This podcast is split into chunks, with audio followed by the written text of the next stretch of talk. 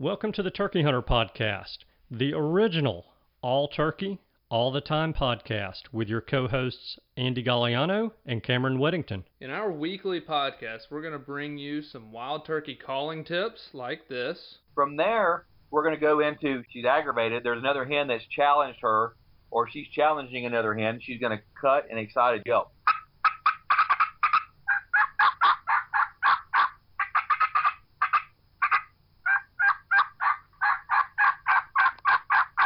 Advice from old pro turkey hunters like this. the turkeys typically don't like, I think, more times than not, to travel in an easterly direction into the sun first thing in the morning, especially after he gets up.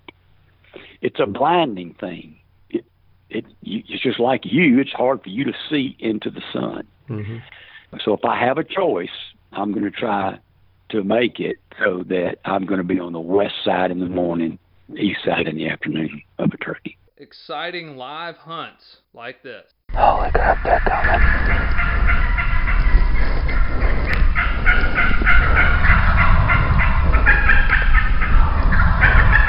Holy cow.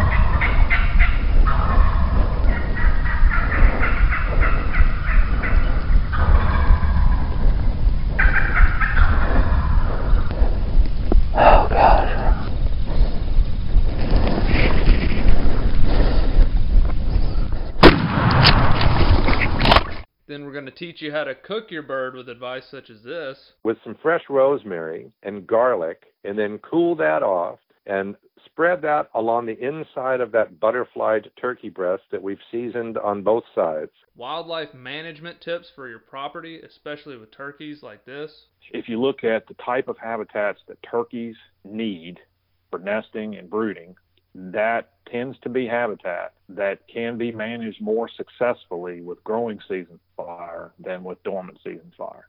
And hopefully along the way, we'll get plenty of these. Well, on November the 28th of 1953, I was hatched. When I popped out of my mom and the baby doctor spanked me on the bottom, I went, ow! And I've been doing it ever since. I like that. Thank you for tuning in. And now, for this week's show. Hello, and welcome back to this week's episode of the Turkey Hunter Podcast. You are listening to episode number 411 Trapping for Better Wild Turkey Hatches with Bill Duke. And I am your co host and the guy who is headed to the hunting camp this weekend. And I'm your co host and the guy who's going to be doing unboxing for several hours today. yes, you are. You're going to be pretty busy. I may have gone overboard. Who knows? We'll see. But I got plenty of traps. I got plenty of traps. So I've effectively quadrupled my trap line today. And mm-hmm. so I'm going to start rigging them up and hopefully get them out next week.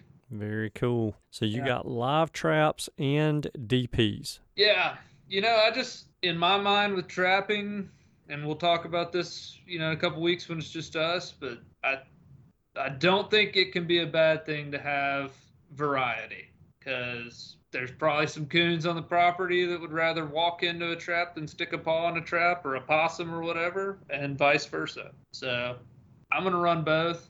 You know, also with the live trap, there's the chance of catching fox or skunk, even. You know, like uh, like Alan said last week with skunks, you kind of got to set the DP a little different to get his little paws in there. But with a live trap, should be pretty easy. So I got 20 live traps and 24 dog proofs to add to the the trap line, Hmm. and I'm pumped. I'm ready to go. Well, start this weekend. I now that Tennessee's opened the season up, take advantage of it. I, I plan to if my other supplies will come in to where I can make anchors for everything. I do. Oh, plan to. yeah. Yeah. Yeah, but, uh, Definitely don't want to buy two dozen DPs and donate those to the raccoons running around the woods, yeah, clank, clank, clank, dragging their traps off.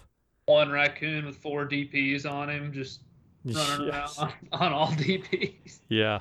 So the this will be a good lesson, and I don't mind sharing it now.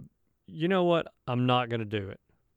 I'm going to wait until you and I have our episode. I'm going to give a story of what not to do, but I'm going to have to have you remind me because I won't remember. All right. I'm going to write it on my little note here on my notebook. So, what not to do when trapping with DPs. Okay, there's my note. Got my reminder, but I still need you to remind me to read my reminder. I'll do it. Okay. I will do it. Uh, So I want you to keep us updated. You've done pretty good so far. To give you some credit, you've done pretty good so far, keeping us updated on your your coon count yeah, for the year, and I want you to continue that out through the end of the year. yeah, I plan to. I'm, I'm doing a little survey. I started February 1, and so I'm going to say my calendar year, it's a fiscal year, is going to go to February 1 to see how much damage we can do. But I'm at 82 still 11 possums, 67 raccoons, two snakes, and a coyote. Two snakes. All right. yeah, snakes don't get a pass. I mean, that's a that is a nest raiding dude right there. Absolutely. and poult killer. You you read Joe Hutto's book Illumination in the Flatwoods. What shows up a lot? Snakes. And what kills one of the poults he had?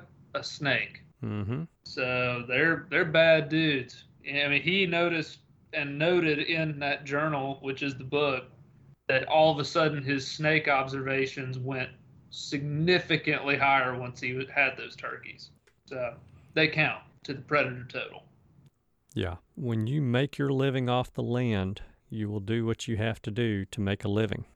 So Yeah. snakes, they gotta eat, and they're gonna do what they have to do to eat.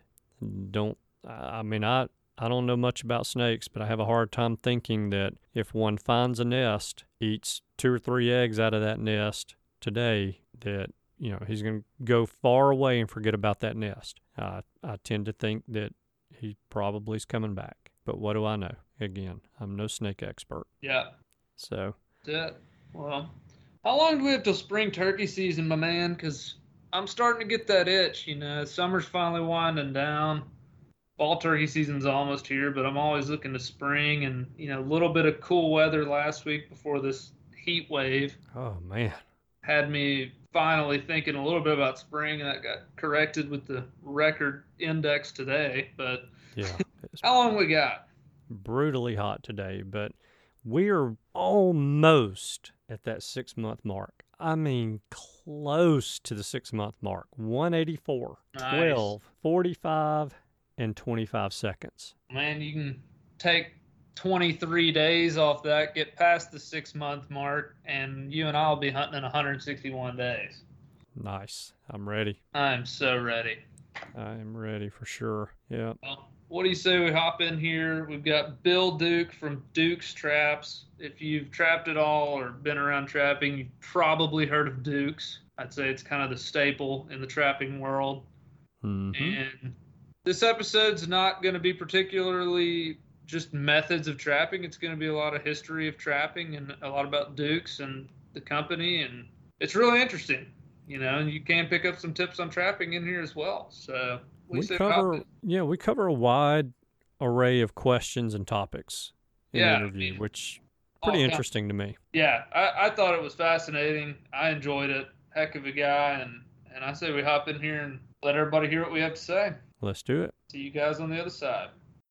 Hey, everybody. Cameron and I are glad to tell you that we have on the line with us today Mr. Bill Duke, who is the head man in charge of Duke Traps. And we thought, you know, if we're going to talk about trapping, well, we had a pretty good source on last week. How can we top that or at least equal that? And uh, Cameron said, you know what? Why don't we try to get Bill Duke on with Duke Traps? I thought, well, that's a good one. So Ca- Cameron reached out to Bill. I think that, you know, fortunately for me and Cameron, Bill had not been run off by his previous conversations with Cameron. Cameron was trying to buy some traps from Bill and, you know, but it, but Bill being a kind person like he is, stuck around and, and didn't run Cameron off. And so here we are. That gave us a, a foundation for a relationship and being able to get Bill on with us today. And I've learned a little bit more about Bill and, and his company over the past several days. And I'm just thrilled to have him on the show with us today to be able to pick his brain, not only about trapping, but a little bit of history of the company as well. So, Bill, thank you for taking time out of your day to come on the show with us. And how are you today? Oh, I'm doing good. I'm I'm thrilled to be a part of what you guys have, and uh, I, I think it's uh, it's going to going to be a good, interesting conversation. We got a lot of stuff to talk about.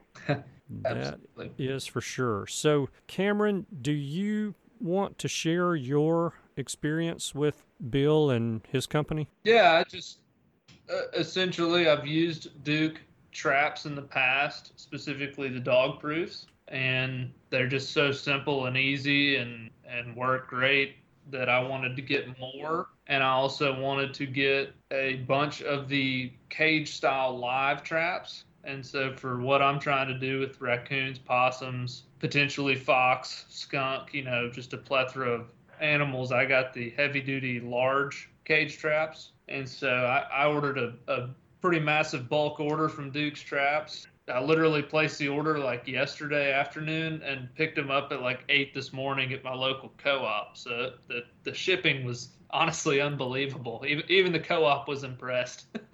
That's awesome. So I, I'm looking forward to running several Duke traps this this fall and winter and I've just had good success with them. And you know, I like buying my traps from someone else in the southeast here, and and a company that's been around for a long time. And so, and after talking to Bill, I think I I definitely want to stick around with him. He's a he's a heck of a nice guy. So that's been my experience with them. Hopefully, they lead to the demise of many a raccoon and and possum and nest raider this winter. I believe they probably will. I feel sorry for all those critters that are that are residing on your farms currently. Yeah. So if their paws come out of the tree on our farm, they're probably stepping in a trap. you may have to put warning signs up all around the perimeter of your property so that humans can can know not to step foot on there so that they don't get a finger or something stuck in a trap. Yeah, better to, watch out. You trying to eat a marshmallow. try to put a finger somewhere, you're going to end up in a dog proof. That's just how it's going to be. yeah, Yep. If you're if you are in a survival situation in Tennessee anytime this winter and you step on a piece of property and you smell marshmallows or you smell cat food and you're hungry, do not go for it. Don't. It is a trap. On it. Yeah. It is a trap. Bill, you sent us over, uh, I guess, a talk you did for a Rotary Club that was just fascinating. Would you kind of share the origin, you know, of Dukes and, and how it started and, and the transition to trapping? Yeah, yeah, I'd be glad to. So I'm a third generation uh, family member that work here, and it started with my grandparents. They operated stores and bought pecans and fur. It was just a trading type thing they did that uh, that turned into something a little larger than than the store business they did. We still do that. Uh, we still buy fur uh, on a much smaller scale than uh, than we used to. We still deal in pecans. We have a retail shop here. But you know, one thing I find really interesting, I think comparing our business to a lot of other businesses, that uh, if you're going to be around, sometimes you have to you have to transition to something different from you know from those original businesses uh, that that you started out with. So uh, yeah, so the pecan business something we still do. The fur business is something we do, but traps are are an item that have traditionally been been sold by fur dealers. And back in the mid 80s, we decided to develop our own uh, line of traps. It was uh, just an experiment uh, to see if you know see how well the product would sell, and and I think over over a couple of decades, as as the landscape changed, different competitors go out of business. Uh, we ended up uh, having a having a sizable share of the of the market in in traps. But it's you know it's a seasonal business like a lot of things, and and it's also cyclical. Uh, we've seen some really ups and we've seen some really down years too. Mm-hmm. Uh, but I think I think staying in it uh, year after year is uh, is what you know is what separates us from from people that maybe were in it years ago that are no longer in it. Yeah. I mean, like, so back in the 80s, specifically mentioned in that piece, the fur portion of the business, I assume, was a pretty big deal. It was a really big deal, big big deal for us. Uh, I was born in '72, and I guess around the time I was six, seven years old, I had a fairly, you know, memorable time uh, in the fur business with my dad. Uh, but we had buying routes that ran Mississippi, Alabama, the Florida Panhandle. Bought a lot of fur. I mean, 25,000 coon a year was uh, was a big figure at at that time. Wow. yeah. That's that's a, several raccoons. yeah, several raccoons and a lot of work too. Uh, that to to buy that kind of number, it you have to travel a lot of distance too. Were y'all buying like tanned, already finished product, or were you buying them straight? You know, I guess before tanning, and then y'all tanned and sold them. Yeah, most of the the trappers and coon hunters would would sell the skins in uh, green form uh, that would just be skinned out. Uh, they would usually roll those up in uh, bread bags and, and freeze until they were ready to sell, and then thaw out uh, the day before. Yeah, yeah. So I assume from a business standpoint with the traps, as the fur market has declined, you know, ha- have you seen a decline in trap sales as fur prices go down? You can see some of some of that impact, but there in the past decade, there have been some real bright areas in uh, in trapping, and where coyote fur was was in high demand up until just last summer. There there's usually something that that's going well. Yeah. So so like the coyote market was a really strong market. It was used as a as a trim on uh, high dollar parkas, and it seemed like almost an insatiable demand for that uh, overseas as well. Yeah, a lot of those in Russia, weren't they? Uh, well, a lot of fur got uh, got exported to Russia, Ukraine, China. Those were some of the major markets uh, for uh, you know for end end user end user coats. Yeah. Has it seemed like just to my naked eye with social media and stuff, there seems to be kind of a revitalization of recreational trapping, not so much for fur and making money, but for property management. Have you seen that impact with Dukes, where it seems like more people are ordering for that reason? We we absolutely have. Trapping is is growing. It's not growing in the way you might guess, but as as you just mentioned, it's growing as a result of the outdoor community recognizing the benefits of keeping predator numbers in check. Mm-hmm. And we have people that have no prior experience ever trapping that they've got the resources now. They've got social media, YouTube videos. I mean, you could you could watch YouTube videos and, and learn to be a trapper. Uh, if you spend more money and buy the proper equipment, mm-hmm. I mean, you can you can really you know really develop your skills and whatever you want to do. If you want to get coyote numbers down, or if you want to get coon numbers down, whatever whatever it is you want to do, you can learn how to do it. Yeah, we had Alan Probst on last week, and he has a YouTube channel that'll teach you just about everything you need to know. I, I watched several of them throughout the week myself. Yeah, Alan's a great ambassador for trapping, and we're real happy happy to have him on our team doing that. Mm-hmm. Yeah. So, do you feel like this momentum of the hunting community trapping to reduce predator numbers? Do you feel like that's going to continue, or do you think it's? I mean, as far as what you're seeing in in your trap sales and that kind of thing, I'm not obviously asking you to give away any sales secrets or production secrets or anything like that, but are are you seeing this trend or are you thinking that this trend is going to continue on and become more popular and maybe be what we hope is a revitalization of, of trapping and the trapping industry, not necessarily the fur industry, because I'm not convinced that it's not mostly dead. Mm-hmm. Yeah, I wouldn't say the fur business is is dead, but uh, but it is cyclical, and and you'll see some changes in in consumer taste toward uh, toward certain type of uh, of fur garments. We've seen it happen. Uh, I've seen it happen now two times in my life, and I'm not really that old. But uh, but we think we think the trend in trapping in the general outdoor industry is is just on the cusp of, of really really growing big, and it's we we see the signs every year when uh, trapping is is that activity that that fills a gap when deer season is over, turkey season is not started yet. People come in here. I mean, we have a small retail shop that that people stop by, and they're not trappers per se. They're you know they're from the outdoor community. They're deer hunters. They're turkey hunters, and they're using trapping to fill the gap between seasons. Um, they know that that if they get the predator numbers down, they're going to positively impact uh, on the on the hatch rate.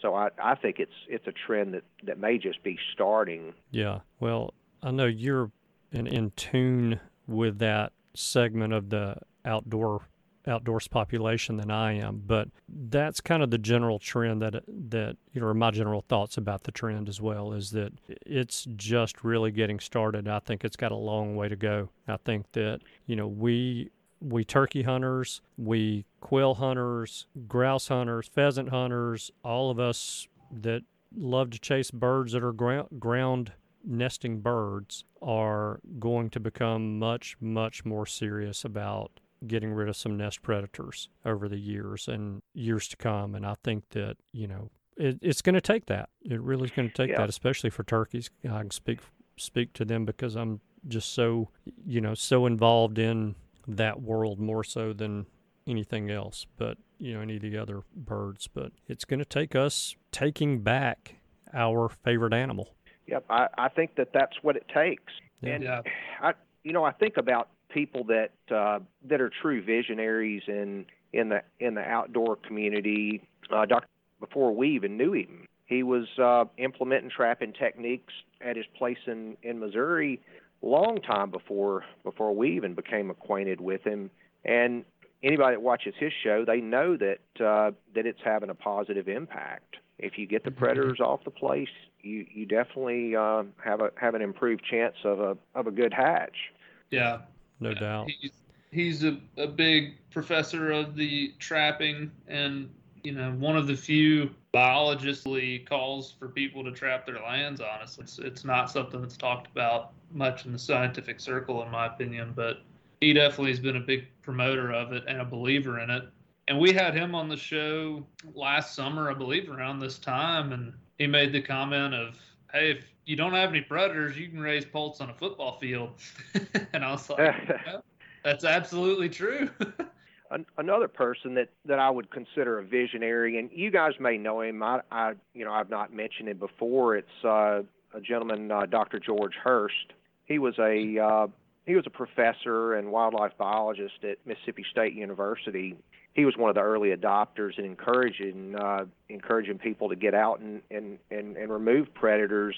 Uh, but his program was was rather rather unique in that uh, him being located at Mississippi State University, he had contacts in the in the landowner community throughout the state and set up a an informal network of of pairing trappers with landowners. So if you didn't know what anything about trapping at all, you could bring a trapper in. A lot of the guys came in from the north and uh, when deer season was over, you know, first February, when when um, when deer season's over with and and trapping season's still going on, these guys would come in and they would have a situation where a place was provided for them to live. There may be some money exchanged uh, for them trapping the places, but uh, but it was it made a huge impact uh, in the state when you had a small army of trappers coming in from other places that knew what they were doing and and actively removed a lot of predators. And it's uh it was pretty remarkable what he pulled off with such an informal program. Yeah, you you also mentioned in you, you've mentioned a couple Mossy Oak guys, Cuz Strickland and Toxey Haas. Are, yep.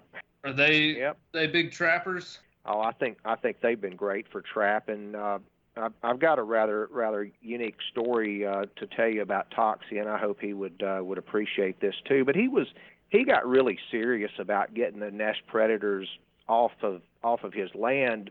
So one Saturday, I came into work. I think I was the only one here, and I get a call from uh, from Toxey. He says, "Hey, this is Toxey. Uh, how many how many of those cage traps is on a pallet?" And I said, uh, "Well, there's 20." And he says, "Well, I'm uh, I'm, I'm going to come down there in a few minutes and maybe get a couple of pallets." So uh, hour or so goes by. Toxey shows up here with a 30 foot trailer, and he says, "Let's see how many pallets we can fit on this trailer. What do you say?" and you know that that's one of the things you you just remember, and it and it puts a smile on your face because he was really serious about it, and I, and I think uh, he's he's really improved his land as a result of that. Mm, yeah. Yeah. yeah. Are are there any other success stories that I mean I assume being Duke's Traps, people would probably let you know a success story where you've heard of people who weren't trapping, began trapping, and started seeing improved turkeys or quail or ground nesting birds. Have you heard any other stories like that? Well, we do. We we hear success stories just about every day from from hunters. They either call or they stop by and, and tell us about all the things they're doing to uh, to improve the numbers on their land. And what they often say is the results of trapping are almost immediate. If if you've got good management practices and you reduce the predators, this this is what makes the difference between having turkey and not having turkey. Mm-hmm. Yeah. Yeah, no doubt. You know, we talked just very briefly. I guess we we talked about the result of or some of the results of of their actions, but are you guys do you get any grief or pushback or threats or anything like that from any of the anti trappers, anti fur, bunny hugger? we we really we we really don't, but I'm not inviting that either. But Sure. um, you know what I'm going to say on on PETA and the uh, and the animal rights uh, groups. I I think they're more interested in swaying public opinion on high profile consumer products than they are about uh, you know having anything to say about what we do. Mm. Um, their their big attempt is to is to attach their agenda to the environmental movement along with with cancel culture, which is very convenient because that's what they're trying to do. Mm-hmm. Uh, just look at what at what happened with Canada Goose outerwear. I don't know if you guys know that, but uh, but PETA and, and other groups were uh, were actively petitioning Canada Goose to get rid of, of fur Hmm. as a as a as a trim on uh, on those high dollar coats, and they I guess they did it, but um, but it you know it really points to a to a sad state when consumer choice is taken away from people. Um, I mean, if you want to wear a coat that's got you know that's got a coyote trim, that should be your right to do that. And um, and if you don't want to, then that's also your right not to wear it. But but to actively encourage companies to discontinue the use of fur um, and trying to say that it's a that it's against the environmental movement, uh, that you know that is just totally totally a false uh, premise. Mm. Yeah. Yeah, I mean, I don't know. What do you think? One thing I feel like that might end up hurting us as trappers in the long run is with social media, the good things it can do with spreading the news of trapping. But, you know, people post pictures of that raccoon with his paw stuck in the trap, you know, looking all sad, and you know what's about to happen to him. Do you think that's more of a negative than a positive? Or would you say that that's good for spreading the news? you know, I'm not sure that, that that the people that are receptive to to that from the outdoor side, I think that's that's maybe helpful to uh, to have a discussion about what people are doing. But uh, but for those people that live in San Francisco or you know on the left left coast is what I'd call them. Uh, I don't I don't know that there's anything anybody can do much to to sway those people into into understanding that that trapping can be a good thing. They've already got it in their mind that it's not. So it it's it's a further divide that that I don't know anybody can do anything about. Uh, you try as best you can to uh, to paint the industry in the best light, but somebody's automatically against it. Chances are they're not going to be a part of it anyway. Yeah, And um, that's true. I think you know I think people that live in rural areas and people that are a part of the outdoor outdoor community, they just have to decide. Uh, you know, this is who I'm going to associate with as our own type. Yeah, that's that's a good point. And one one major trend that seems to be happening, I'm sure you're aware of, but you know, Tennessee has extended our trapping season. Georgia has extended their trapping season. A lot of states are going to year-round trapping of coons and possums, you know, especially to try to help these ground nesting birds. Are are y'all involved at all, you know, with discussions around that about like keeping that momentum going to try to get states to, you know, loosen up these trapping laws? We don't have any direct involvement in encouraging states to do that. I think that mostly comes from from the wildlife management side. I do think that it's a good thing if if populations are out of control that there be more more opportunity time to uh, to do trapping and and I think that trend's only going to going to continue. I understand Missouri is it has extended theirs. Uh, Mississippi has a very long trapping season. I think it starts in November, way before the pelts are prime, and then carries on through I don't know at least through the end of March, maybe into April. Mm, yeah, yeah. It seems like more states are kind of waking up to that deal of of hey, we're we got to allow people to have every chance to reduce the numbers if they want to. Yeah, on a state by state basis, the wildlife departments they they evaluate that if there are serious numbers that that need to be reduced. I think extending the season is uh, is makes the most sense. Mm-hmm. Yeah. Cameron and I are of the mindset that for those turkey hunters out there who only turkey hunt, they don't deer hunt, that whatever they can do on a legislative, you know, that they want to get changed with, within their government, their state government, if they approach it from the angle of it will benefit deer, then there's a real good chance it'll get done. Hmm. so, you know, the rest of us, Cameron doesn't deer hunt, I deer hunt. So, you know, I can say, well, we need to, hey, wildlife agency or hey conservation advisory board we need to do this you know to we need to make it easier to trap coons and here's how it'll benefit the deer population which we know it really won't. It'll be more corn for the deer to eat. If we can get rid of, of the coons and get them out of these deer feeders it'll be more corn for the deer to eat. Then the state agencies would be all over it. They'd be like oh it helps the deer let's do it. But um, you know ser- on a serious note, I want to I do want to talk some trapping with you. So, and speaking of that corn, my I guess one of my best uh, angles or approaches in trapping raccoons is to set several DPs around my corn feeder. What is what are your thoughts on on baiting an area before you actually set traps out to trap raccoons, you know, and bringing them into an area. Has that been a pretty effective strategy, or if if you had to only take one approach, I guess, would you take that approach or something else like focusing on trapping around a den area or something along those lines? What what would be your number one approach to?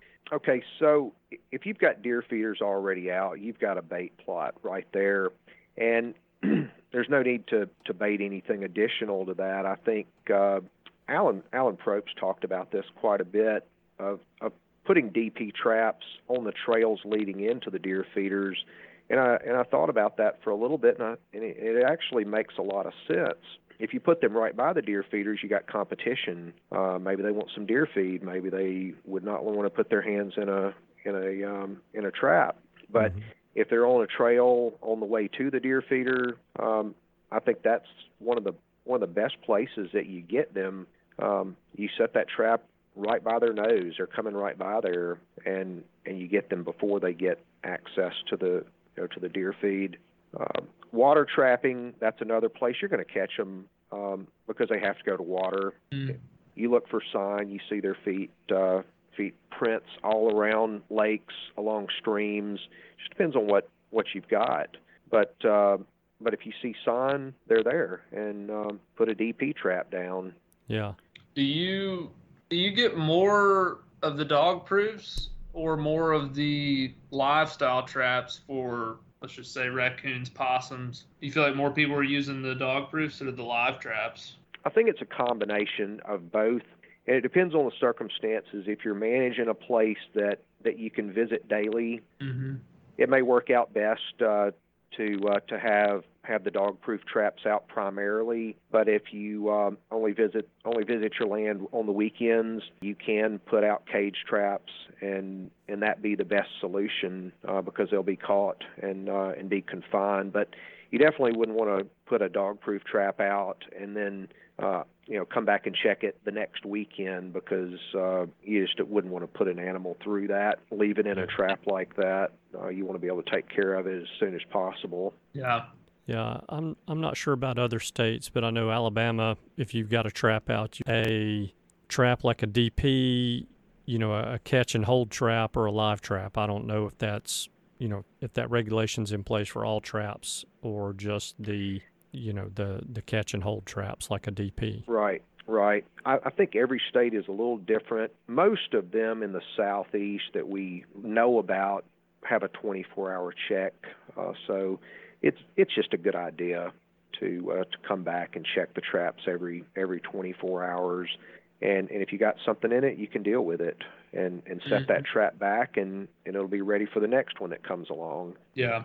What do you you you know we talked just briefly about water trapping. Is there in your experience a better time of the year for trapping along water for those of us who can trap year round for raccoons and other nest predators? I, I don't think there's a huge huge difference year round. I mean, raccoons have to have to have a water source. Uh, they're going to get it from a stream, a river, or a creek, or a lake, whatever is is is around, and and they're going to come back to it because they have to have water. I think I think if you see tracks, put a trap down there. They're going to be back, and if they're hungry, they're going to put their foot in it, and then you're going to have have one of those removed. Yeah. Yeah, I, I guess I could see if you were in a massive drought or something, water trapping would probably be really effective because you narrow down the area they can be in. Yeah, I think that may be true too. Mm-hmm. And you know, I feel like in those hotter or really cold months, it's probably even more vital to make sure you're checking your traps really often because we all don't want the animal to suffer. We want it to be as as humane as possible. Yeah, like I said, 24-hour checks are about standard in in the region where we are. Some of the western states have have more lengthy uh, check uh, laws, but where we are, I, I, most of the people I know they're they're running their traps every morning. Yeah. yeah. Well, I am a member of the NTA, the National Trappers Association, for those listening who don't know what that stands for. And, I get their publication, I think it comes out every, every other month, comes out bi monthly, I think, Yep, yep, I eh, think so. or semi monthly, sorry. So, what I, I read an article in there about den trapping for for raccoons, and you know there were some pictures in there, and I guess you know if I spent some time, I got on YouTube, I'd I'd probably find some some good videos to look at. But specifically, you know, I, I walk around in the woods and walk around these hardwood bottoms, and it's difficult for me to identify a den tree. I mean, obviously, if there's a dead oak tree that's hollowed out and, you know, that's bigger around that I can put my arms around and I can see some wood scraps down at the bottom, you know, some small wood pieces, that wood shavings, whatever, down at the bottom of that tree and see some tracks going in and out of that hole in the tree, that kind of thing, I'm going to assume that's a den tree. But generally, what where might we look for some den trees in the southeast where quite honestly one hardwood bottom looks just like another? Mhm. Yeah, I might I might not be able to answer that question because uh I'm just not out there that much looking at looking at what trees maybe den you know den type trees, but I do know some big numbers get harvested from you know from dens. I remember remember a video some years ago that that uh, that a couple of uh, guys in Pennsylvania made.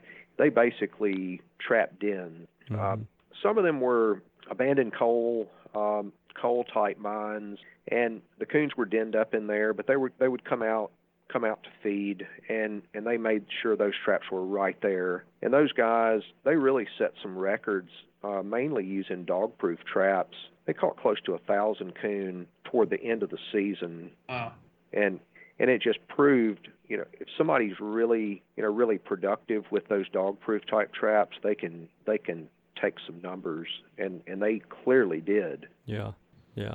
I mean, to me, it, seems like it'd be a lot easier in an area where there's some agriculture and you've just got wood lots, you know, and the raccoons have limited trees to make a den in. That seems obvious to me that that would be easier than, you know, a, a thousand acres of hardwoods and creeks and streams meandering through it and that kind of thing. I just, I, I am not going to say I would struggle with it, even though I probably would, but I can imagine it'd be a lot of, of time and a lot of shoe leather burned to find that right den tree or, you know, shoot, now that I'm talking out loud, maybe it's just a matter of finding that game trail and following the game trail until you run across a, a den tree, you know, and setting up around that. I, I be a good question to, to, you know, ask somebody that lives in the southeast that could be able to, to spot that.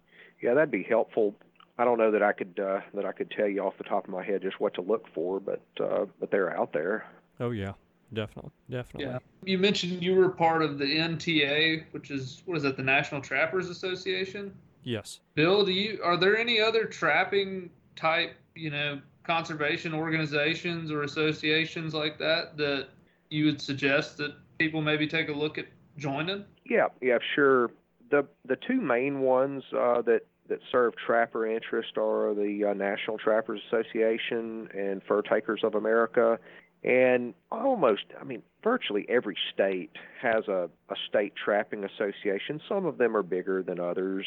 Um, but uh, anybody interested in trapping can join their state association and attend meetings and learn, you know, learn from learn from the members how to how to trap, learn a lot of different techniques.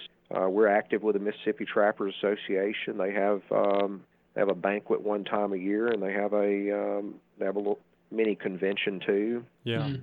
I saw this has been years ago, and states still doing it. But you know, Bill, I live in Alabama, and so I'm on because I'm a license holder. I'm on the state's email list, and they emailed out a little newsletter, press release type thing that you know they were holding a trapping school, and it mm-hmm. was primarily for kids to learn trapping, but it was basically a kid and parent type deal. Come in for you know, it was a two day class, and the first day they taught you trapping, you know, how to do it ethically, what, you know, how to set up, how to set traps. And then that afternoon, they went out and they actually set traps out in the field and then went back and checked them the next day. And then, you know, whatever they had caught, they skinned and, you know, prepared the, the, didn't actually tan, obviously, but prepared it for whatever the next step of that you know was going to be for the use of that animal. And when I first saw that, I thought, man, that's awesome that the state's doing that. And they've since, I think, done it every single year. And I would imagine there's a great deal of that that still goes on, you know, across the country. And, you know, that probably would be a good place for a lot of our listeners if they were interested in, in learning some more to get some more information on trapping, you know, to, to contact their state wildlife agency or game and fish department or whatever else and see if they're having any sort of instructional class or workshop around the area that they're in. That that is a great idea to do that. Um, I know the program you're speaking of in Alabama. Uh, one of my father's good friends, Mike Severing, is uh, yeah. was uh, was involved in that, uh, and I, I can't tell you how many times I've met people just at random that that have have told us about that being the initial way they learned to trap was going to one of Mike's uh, seminars. And, and other states do things like that too. They'll have a, a young group youth trapper training. Um, some states like Pennsylvania, they have a very, very large um, uh, association in multiple districts, and, and they do that all the time. It's it's what's necessary. If uh, somebody's interested in trapping, they need to find the resources to learn about it, and and I, I think those associations doing that provides great leadership.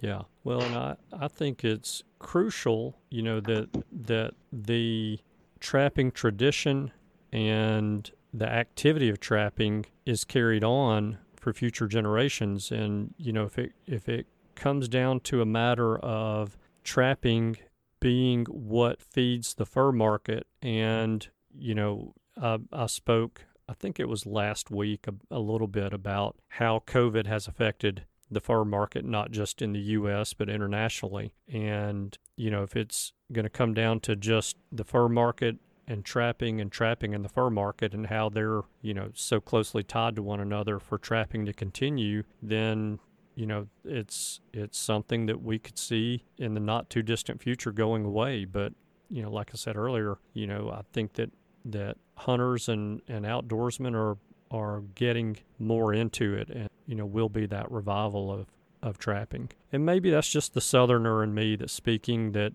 you know, I never let let me think back for a minute here and, and rattle my old brain, but the first experience I had in someone running a real trap line was in one of the hunting clubs I was in, and I was 16 or 17 years old. I think the guy was a year older than me who was running the trap line, and he and I ended up in college together. And so that would have been, yeah, late 80s, like 87 through 89, that he was actively running that trap line. And I think, and you, I'm, I know you can tell me better, but I think fur prices were still pretty darn high at that point in time.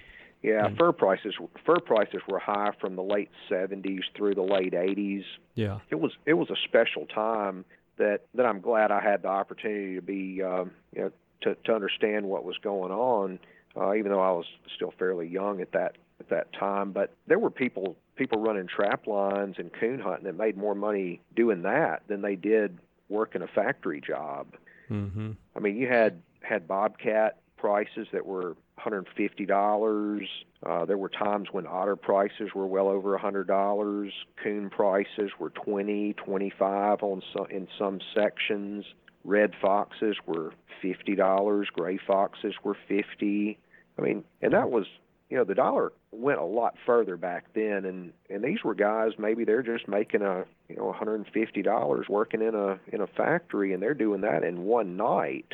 Uh, mm-hmm. So it it created uh, quite a you know quite a stir and mm. had had a big community of, of trappers all over this country that were roaming hills in the forest plying their trade. Yeah, I think yeah. You know, and, and again, tell me if something different if I'm if I'm wrong here, but I think you know once those fur prices came down, I think trapping really in the southeast really got to be a pastime. Am I wrong in in thinking that? Was there more going on and I just wasn't around it? Okay, so the the cyclicality of the of the fur market from the late 70s, you know, it was strong. Uh, around 89, 90, 91, those were some of the weaker years and and the, up until maybe '96, um, it looked like the fur business was was going away. That the, that there was going to be nothing left of it. Uh, consumer taste uh, in fashion changed. People didn't want to be caught dead wearing a fur coat, and and then the export markets improved. Russia became a huge uh, user of um, of wild fur from the United States, and then China was right on you know right on the edge of of becoming a lot more prosperous too. So so you saw fur as a not only as a fashion but but a status symbol in in those countries that were that were growing pretty rapidly. Mm-hmm. Uh, so so I wouldn't I wouldn't categorize the fur business as dead. I've seen it in much worse shape than it is right now. And when consumer tastes change, fashion trends change, you can see you can see fur come back. But um, I think right now you're you're going to see it for you know for a few years anyway that uh, that it's that it's out of fashion in in parts of the world. I mean, if the export markets of Russia and Ukraine are not there, and China's in a serious recession, you're probably going to see a lot less fur being you know being trapped because there's just not the incentive. Yeah, yeah. Well, and I appreciate you you know making that clear that you know yes one the value of one animal may be down on the on the in the fur market, but that doesn't necessarily mean they're all down. And so uh, I, I appreciate that. Yeah. Are there any species you know this year that are still pretty profitable to trap? You know, and there's more than just fur. I guess you got the beaver, you got those castor glands, and the skunks, and I guess you can get more than just fur out of some animals that was that was what I was about to say, and you took the words right out of my mouth. Uh, the beaver market is is on an upswing. Uh, the fur market for beaver is uh, is going to be higher still, maybe five, six, seven dollars. I'm hearing uh, for um, for green skins, but but the beaver also has valuable castor glands. The tails can be sold. Um, I bought a wallet several years ago that was made out of a beaver tail, and it is one of the nicest looking wallets. Uh, I mean, it just has a texture to it that's uh, that's really special. It's kind of like the people that have a beaver, you know, beaver tail wallet. Uh, they all know um, when they're around each other that uh, they've got a nice a nice wallet.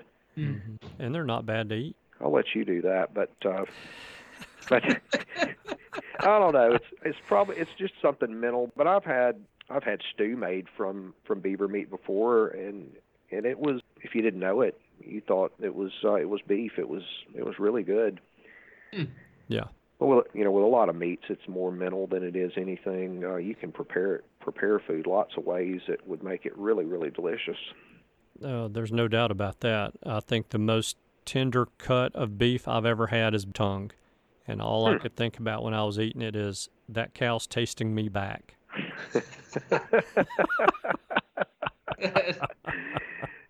That's a Yeah. weird concept for sure. It is, it is, but it was outstanding. I mean, the taste, the the texture, the tenderness, it was it was fantastic. But mentally, I'm thinking, yeah, here I am making out with this cow and the cow's tasting me right back. So, Oh man. But How yeah, I, beavers uh, uh, my next beaver, I'm going to skin out and grind and and try to make burger out of it and see how it turns out. I bet it would be good. Yeah, I've, I've never eaten a beaver. Have the back to kind of a business standpoint. Have, have there been any supply chain issues with you know? Just seems like everything's in having supply chain issues for for getting the traps in and stuff. Because I mean, like I said, I got my traps from you in like eight hours. Yeah, yeah. Well, we jump through hoops just because of who you are, but uh, Uh. but uh, it, about what I would say about supply chain is that I think the I think the trap and supply trade relative to to some other business did a pretty fantastic job of of having inventory when people needed it. There were certainly holes here and there, but but the most of the products were available even if there was a temporary time like a month or so that, that people couldn't get a certain product. But uh, I think most of the dealers in the trap and supply trade carry bigger inventories than than other trades do. Mhm. And so, relatively speaking, I think the trap and supply trade weathered the storm better than better than most. Interesting. Oh, that's cool. And y'all are based out of West Point, Mississippi. Is that right? Yep, we're yep we're based out of West Point. And, And, and uh, shipped to anywhere in the country? We shipped anywhere in the country. Uh, we have international customers as well, and uh, we ship everywhere. That's awesome. Well, hopefully, some of our listeners will grab some Duke traps and get out and wear out some raccoons, possums, coyotes, whatever. Because, I mean, y'all have traps for everything: beavers, all all type of animals, right? That's what we try to have is something for every major species, and, and for a lot of the species, we've got multiple traps for them. And the the simple traps, the ones that we sell the most of, of course, going to be the dog proof traps. You got some of those. Mm-hmm. For coon and and as people develop their skill for trapping and want to get into coyote trapping we sell a variety of foothold traps for coyotes the most popular one would be our 550 trap Yeah. and it's a yeah you guys may be familiar with it a little bit but it's a smooth trap that is very easy on the animal and very effective very secure Yeah. ready to go but those are the trends we're seeing going right now is for coons dog proof traps it's almost predictable somebody gets started trapping this is what they what they begin to use Yeah. Cameron, is that what you have for coyotes? Is it the 550? I'm Mhm. not sure, Okay. uh, honestly. Okay. I don't. I'm not going to claim to remember, to be completely honest. But I got something for coyotes. They're I'm big. not judging you. I can't remember what I had for breakfast, so I'm I'm not Yeah. judging you. yeah, there you go. Excellent. Well, Cameron, do you have any other questions for Bill? No, I think that about wraps it up. I I really appreciate you joining us, and you know, it's just fascinating to hear kind of the family history of seeing all the different phases of the fur market and how trappings, in my mind, is being revitalized from conservation efforts, and seems like you're seeing that too. And appreciate Duke's traps, and hopefully, I'll be telling you about a lot of success from this fall and winter with your traps. Well, it, it's been a been a lot of fun uh, being on the program, and I, I'm honored to be asked to do that. I like what you guys are doing. You're you're taking a different approach, and and talking about the methods that that are part of the big picture from the land management trapping is is an integral part of that and and I just appreciate you guys taking the time to do that because I think it's only going to keep growing. Yeah, well, we hope so. Definitely. Bill, before we go, do you want to throw out a telephone number for somebody to call if they want to order some traps directly from from you guys? Yeah, yep, be glad to. Our website is informational in content. Uh, you can get familiar with any of the products, and that website is uh, duketraps.com. Our phone number is local number in, in Mississippi at 662 494 6767. We have a small office here and, and a warehouse. People can stop by if they wish, or they can, can call and order anything that, that they need. Excellent. Fantastic. Thank you again. This has been a lot of fun and enjoy the history part of it, you know, and, and learning about you growing up, seeing, you know, being in that fur buying business and also learning about how your grandparents' business just transformed over the years and you know what you guys are doing today that that's been a lot of fun and cameron is right you are a heck of a nice guy but i wouldn't say that too loud i don't want you getting a big head on us now so you guys seem you guys seem nice too and, uh, it, it has been a lot of fun i do appreciate uh, what you're doing Fantastic. Yeah. Well, thanks a bunch and good luck this year setting some traps. I hope you get rid of some nest predators yourself and let's stay in touch. All right. Very good. Thank you guys. Right. Thank see you, Bill. Bill. Yep. Bye. See ya. Bye. Well, I didn't want to butter him up too much there at the end, but he is a dang nice guy. I, yeah. I enjoyed that conversation. That was fun. Yeah, I really did too. I think it's really cool how it's a third generation type business love that kind of stuff. Yeah. That's the, the American dream, you know, and I just love that stuff. And as as y'all heard, I'm supporting that business today, and I think their products are great. Their DPs are as simple as they come. As I said, you pull it in, put that little catch, and stick it in the ground and roll on. Yeah. Getting easier than that. Nice, nice price point on it too. So cool stuff from Bill Duke and a great second entry into our series on predator control. Mm-hmm. Well, what do you say? I'm, I just want to make a, a proposal. What do you say that after you and I do our episode on trapping, mm-hmm. we have an episode on chipmunk trapping and have the expert chipmunk trapper come join us on the show and tell us how that can help make our turkey population better by trapping chipmunks. I mean, I wouldn't doubt if a chipmunk steal an egg, but I just don't know that they're quite the problem. They're know? stealing acorns that our turkeys need to get through our, our tough winters that we're having. There you go.